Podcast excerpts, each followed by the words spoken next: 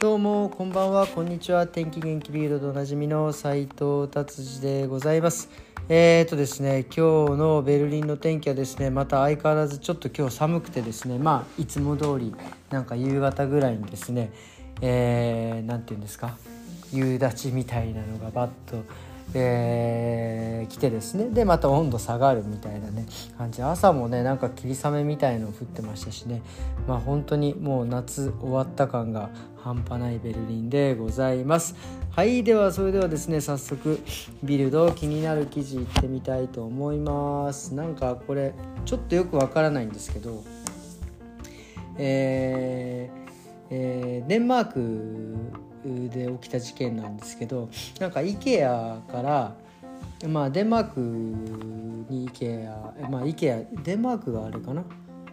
本本店なのかな？え？じゃあスウェーデンか。あ違いますデンマークの IKEA でですねそのなんか女性がなんかそのベッドとかですね家具をえー、盗ん盗んでったっていう1500相当の商品をね盗んでったっていうことなんですよ。これどういうふうなんでそんなベッドとかね持ってけたかっていうとですねまああまあそんな何て言うんですかハンドバッグとかにもそんなの入らない、は いね、隠せないじゃないですか。なんでかっていうとあのセルフサービスのレジで、えー、セルフレジでこうね誰も、えー、検査しないじゃ検査というかまあ、えー、見てなかったのかまあセルフサービスで多分あの全部の商品をやらないでなんか多分いくつかの商品だけやって払って出たんだと思うんですよね。うん、それで多分あ全部払ったんだっていうふうに多分あの思われてですでそのまま堂々と出てったっていうことです。まあそこでチェックしてる人って1人か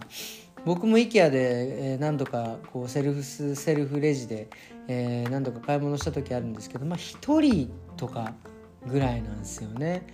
えー、多分この セルフレジなのに例えばそのレジのところにですね何人も人立たしてたらあの結局人件費かかって結局セルフの意味がないんでね多分そうやってして、まあ、完全にその両親に任せてるような感じですよね。だってあれね全部打たないで出たりすることもできそうですもんね。まあ僕は全部もちろんちゃんとやりますけど。まあそれでベッドを盗んでったという形ですね。でまあこの方はですねまあ他にもですね、えー、何ですかホテルに泊まってえ払わないで出てきたとかこれもすごいですよね。ホテルに勝手に泊まって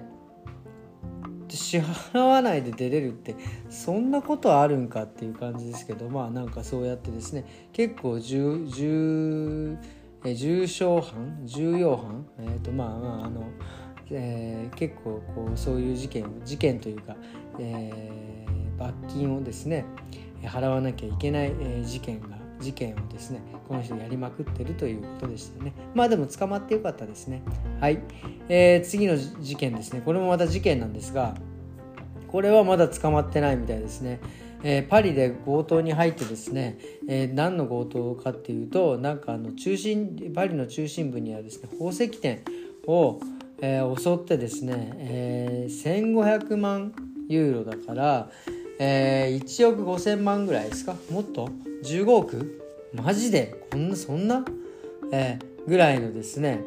えーと、商品を盗んだって。これそんなの盗まれ盗めんのっていう感じなんですけど、まあ、まあまあね日中にですね堂々と、えー、入ってってですねそこで何て言うんですか？まあガラスケースに入ってる商品をですね、えー、ぶち壊してですね、えー、そこから商品を持って逃げたということですね。まあその犯人は3人組だったらしいんですけど、まあ、拳銃と、えー、を使ってですね、まあ、襲撃して、まあ、あとは、えー、なんかそういったものでショーケースをなんか開けろっていうような感じで開けさせてですねでそれを持ってったという。えー、本当なんかこれあれですよね。マフィアっていうかなんだろうあのアメリカのなんかこう映画みたいなねハリウッド映画みたいな感じですよね。本当に。もう本当にこれもうすごいですね。多分こんだけこう多分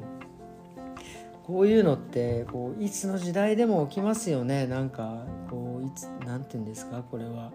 いわゆるうん不景気になってきたりとかですねやっぱりそういうことになるとですね結構こういうこと起きますよね。うん、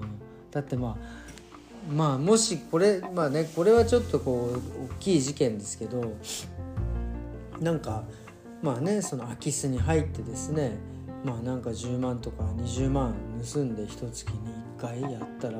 まあ、働くよりコスパはいいですからね。1回強盗に入ってもちろん悪いことですけど。まあだからそういうふうにですね、えー、不景気になると考える人がですねやっぱり多くなるんでしょうね。はい。まあ、働くところはねいっぱいあるんですけどね。もう今どこの、えー、会社とかね、えー、まあ美容院とかレストランとかもそうですけどね。みんな働き手探してますからね、えー、あのいろいろ探してね働いたらいいのになと思います。はい。えー、っとですねあとこれも超びっくりしました。こんなのあったんだっていう話ですね。あのドゥナケバップっつってあのトルコのまあなんかベルリン発祥らしいなんかそんなことも言う人もいるんですけど、まあ、トルコの、まあ、いわゆるサンドイッチ羊の肉を入れて野菜入れてまあなんか食べるソースつけてなんかベルリンでもね結構有名なベジタリアンのそういうケバブの店があってそこで、まあ、2時間もね、えー、まあ、まあ、待って並んでこう食べてまあ僕はもう食べた時ないんですけどまあなんかね美味しいのか分かりませんが。まあ、美味しいからね並んでるんでしょうけどなんかそれのねケバブが、まあ、昔はねそのケバブちょっと脱線しますけど昔僕がこうベルリンに来た時はですね本当2008年えー、その前からねベルリンちょこちょこ来てたんですけどその当時はですね、えー、ほんとねケバブもね1.99ユーロぐらいだったっすよね。もう2ユーロいかないぐらい安っていう感じだったっすよ、えー、フランクフルトであの当時ね